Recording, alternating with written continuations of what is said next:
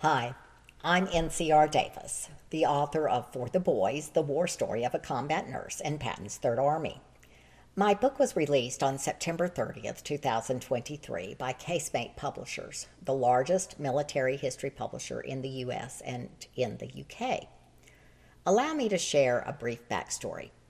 My mother bestowed her World War II letters and her Army service diary to me on her 90th birthday.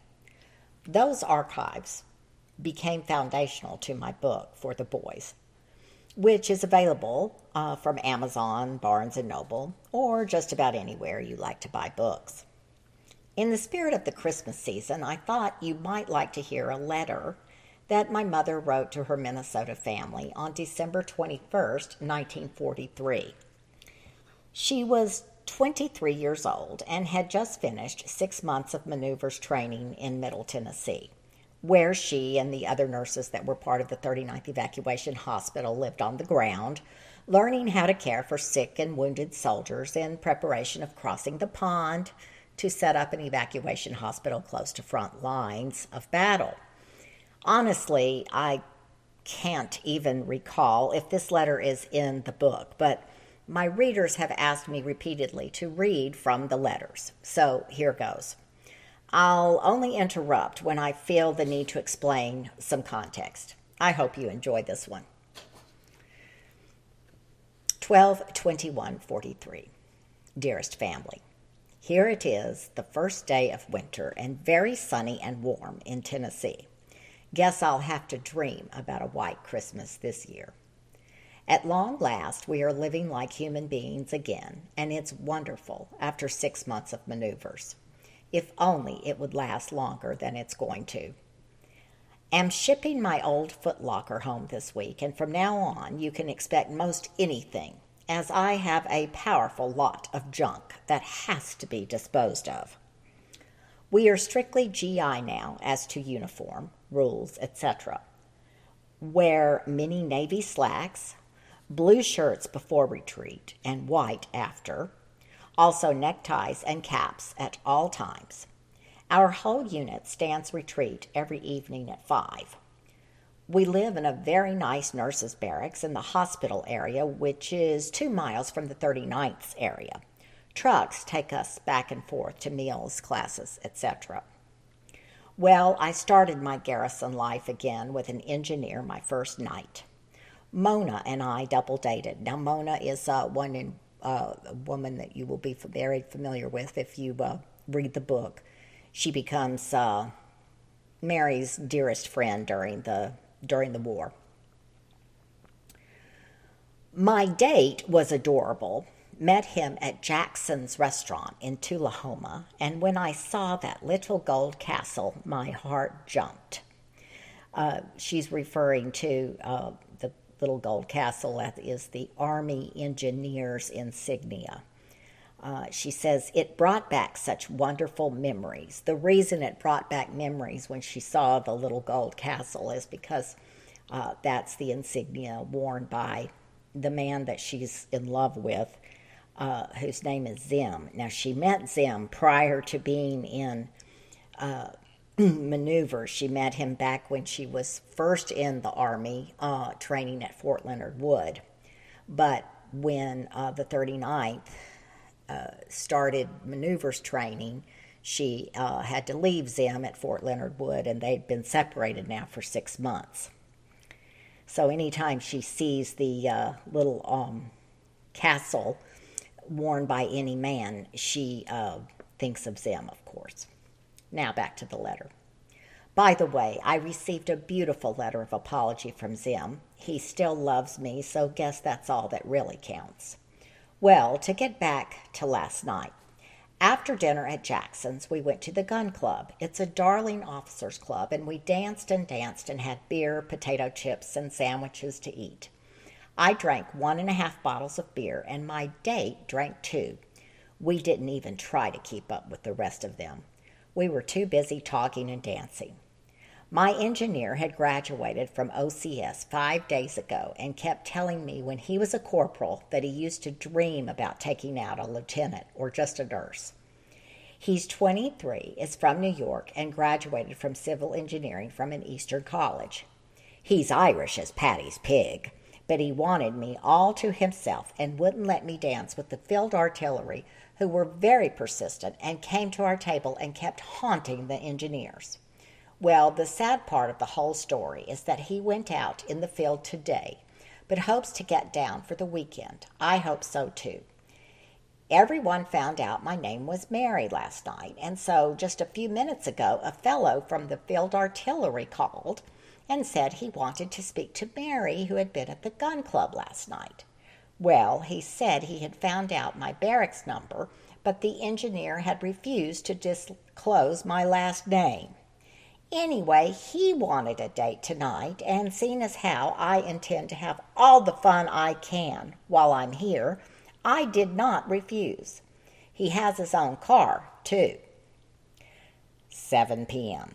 Had to take time out for retreat and chow. Retreat was beautiful this evening. There was a gorgeous sunset. First, the enlisted men fell in, then the nurses and officers. The girls looked so nice in their navy slacks, white shirts, and blouses, and Lieutenant Dent said he was proud of the way we fell into formation. I guess his struggles on the drill field all summer were not entirely in vain.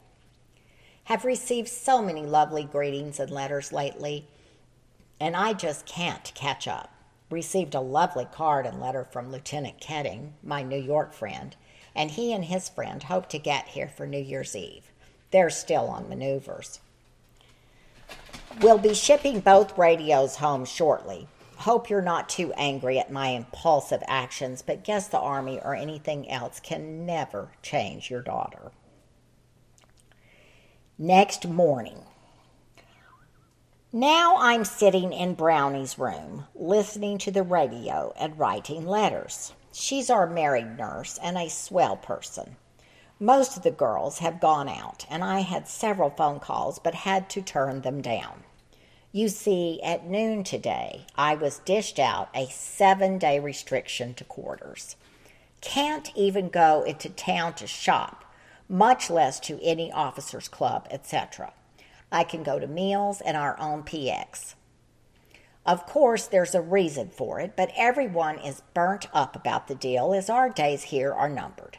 Anyway, the reason is that I went to dinner today with my garrison cap and some Tola's black play shoes instead of my overseas cap. I left it in my date's car last night and had stepped in the mud with my other shoes and didn't have time to clean them. Got in at 4 this morning and had intended to sleep until noon, but they woke me at 11:30 and said we had class at noon and so it was either a case of not going to class or being out of uniform.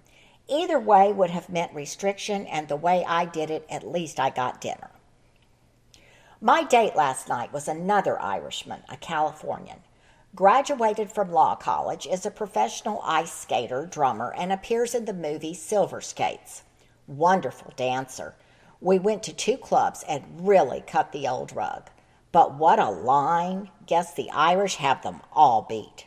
He's too reckless for me, though he decided that I should keep his car for him for a couple of weeks while he's out on maneuvers and gave me a lot of gas coupons. Well, everything was lovely until on my way back from taking him to his quarters about six miles away, the darn car stopped. I thought it was out of gas, so I found a guard who found a fellow to take me to my quarters. I met Mona and her date there, and they were just coming in. So her lieutenant took the car to a garage in town, and now I can't get off the post to get it. And here I was going to meet him in Nashville on Christmas Day. We'll have to write him and tell him my sad plight. Hope my engineer gets down for Christmas, as old Chiefy said I could go to the Christmas party in our officers' club as it's in our own area. Now, her reference to old Chiefy is the chief nurse, uh, Lieutenant uh, Dorothy Maxon. But Mary uh, doesn't have a whole lot of respect for the chief nurse, and so behind her back, she calls her Chiefy.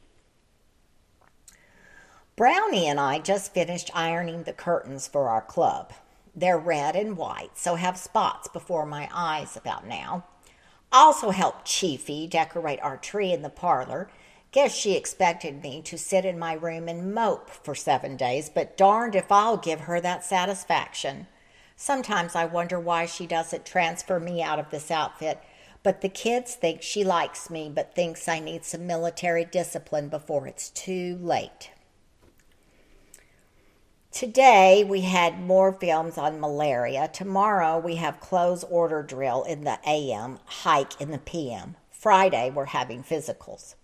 Our officers club is rather cute, has a huge fireplace at one end and a bar at the other. Our boys decorated the place for Christmas, serve us, etc. And we also have a jukebox. We're still on field rations, so the food is the same, but now we have good PX ice cream to supplement them. Washed all my dirty clothes from maneuvers yesterday and hung them outside. It was wonderful to have a wash tub and hot running H2O again. Of course, Chiefy told me I was using too much hot water. I said, Yes, ma'am, and went on washing, even my house coat, which was worse than fatigues to wring out. Haven't received the box yet, but am looking forward to it. Must close now as I'm getting awfully sleepy. All my love, Mary.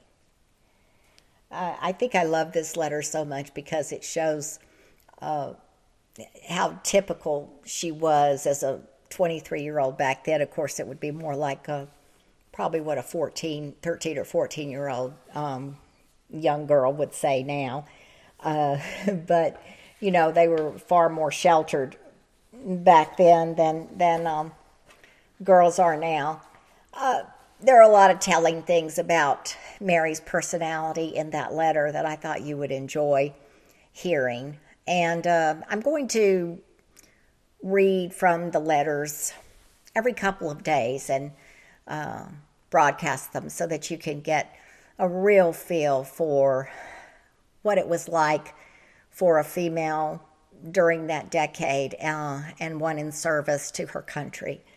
I really appreciate your listening today and hope you enjoyed this letter from December 21st, 1943. Thank you.